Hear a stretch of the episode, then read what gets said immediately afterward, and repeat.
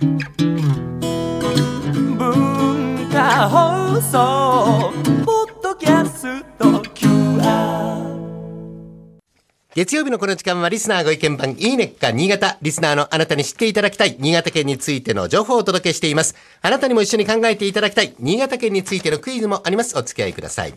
え今日は新潟県村上市で行われる町屋の人形様巡りをご紹介しましょう。えこのイベントはおよそ80件の町屋などで、それぞれの家に伝わる江戸から現代までのおよそ4000体のお人形を見ることができます。え期間は3月1日水曜日から4月3日月曜日まで、今年で18回目の開催を迎える見学無料の催しなんですね。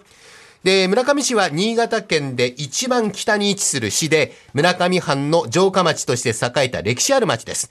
独自の伝統文化を色濃く残す城下町、村上市では、今でもたくさんの町や、特に短冊型の商家があって、その家に代々受け継がれてきた人形たちがいるんです。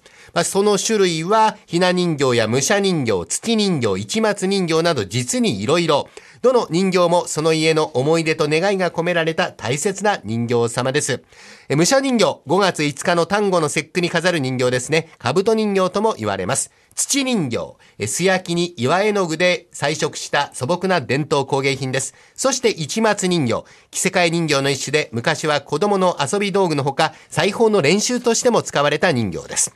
で、この催し、それぞれの家のご好意で行われています。町屋で暮らす方々が生活空間である茶の間に人形を飾りまして、訪れた人に人形様の由来を説明してくれるというものです。地元の人との触れ合い、語らいの場にもなっているんですね。村上市内に300件ほど残っていると言われる町屋。かつて観光資源としてはほとんど重視されていませんでした。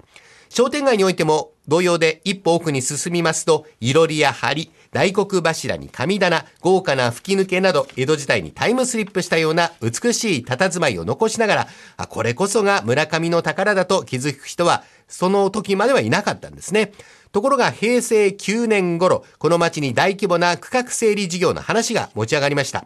商店街の区画整理事業が本格化しますと、当然伝統的な町屋はなくなってしまいます。そこで鮭料理や地酒、和菓子、工芸品など、村上の伝統産業に携わる老舗を中心とした22店舗によりまして、村上町屋アキンド会が結成されて、村上の町を、町屋の魅力を持って再生しようという動きが始まったんです。村上市の内外において町屋に対する関心が徐々に高まってくる中、村上町屋アキンド会のメンバーは、地域活性化の起爆剤となるような取り組みができないものかと模索し続けまして、立ち上げたのが、この町屋の人形様巡り。これが平成12年3月のことです。1回目の催しはおよそ3万人が来場するという大盛況。その後、春を呼ぶ人形様巡りとして人々に親しまれ、現在では全国的にも知れ渡る催しに成長いたしました。毎年10万人以上の観光客が全国、海外からも訪れて、人形様巡りのマップを手に村上市の風情あふれる街並みとともに伝統的なイベントを楽しんでおります。リピーターの中には、ただお人形を見るだけでなく、あの家のおばあちゃんにまた会いたいとやってくる方も多いそうなんですね。村上市は城跡や武家屋敷、町や寺町という城下町の四大要素が残る全国的にも稀な町です。これらの歴史的建造物が醸し出す趣風格は、これぞ城下町だという息を感じさせてくれます。水を感じさせてくれます。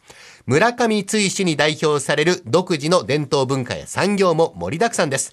グルメは村上茶や三表川の鮭を使った加工品、村上牛も有名です。人の温かさ、おもてなしもひときわの魅力あふれる村上市。この機会にぜひお出かけになってみてください。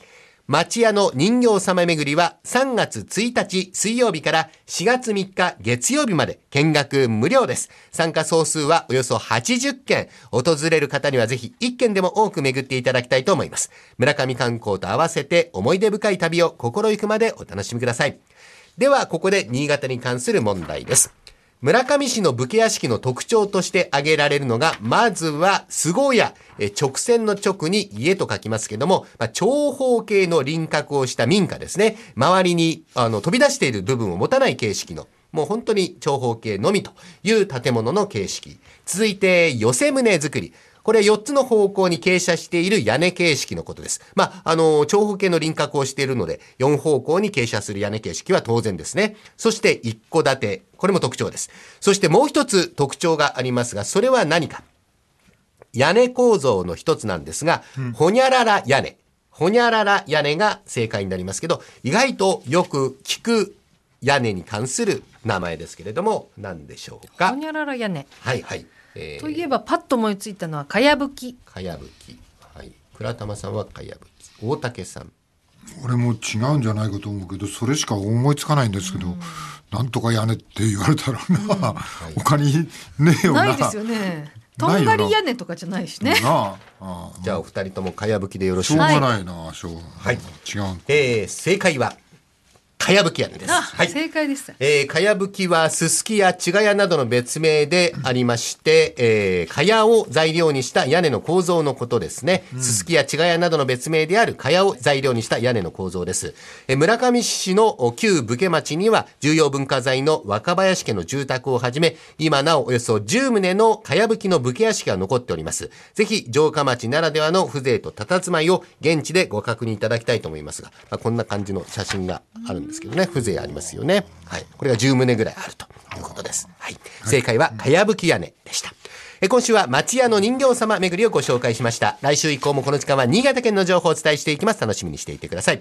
このいいねっか新潟のコーナーは文化放送のホームページにて、ポッドキャスト配信されています。ぜひお聞きいただいて、新潟県について詳しくなってください。そして、いいねっか新潟で取り上げた内容をさらに詳しくご紹介している公式ウェブサイト、ウェブ版いいねっか新潟と公式 Facebook もあります。ぜひ放送と合わせてお楽しみください。この時間はリスナーご意見番いいねっか新潟をお送りしました。